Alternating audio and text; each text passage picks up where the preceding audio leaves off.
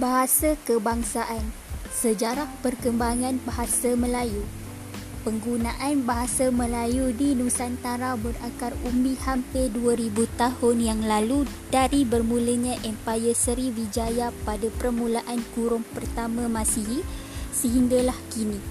Bahasa Melayu digunakan sebagai bahasa lingua franca antara pedagang dan rakyat yang berbilang suku bangsa. Kini, bahasa Melayu digunakan dalam semua aktiviti kehidupan terutamanya di Malaysia dan Indonesia. Apabila diheningkan, kita akan tertanya, mengapakah bahasa Melayu dipilih menjadi bahasa rasmi negara-negara tersebut? Adakah disebabkan bilangan suku bangsa Melayu paling banyak di Nusantara atau adakah kerana bahasa Melayu merupakan bahasa yang paling sempurna.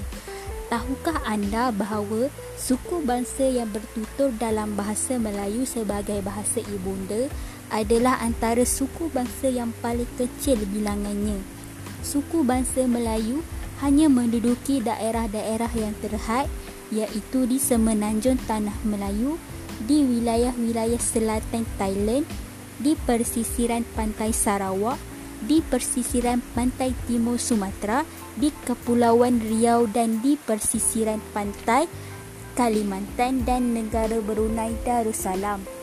Jumlah suku bangsa Melayu di Nusantara tidak melebihi 40 juta orang dan daripada jumlah semua penduduk Nusantara yang lebih kurang berjumlah 240 juta orang.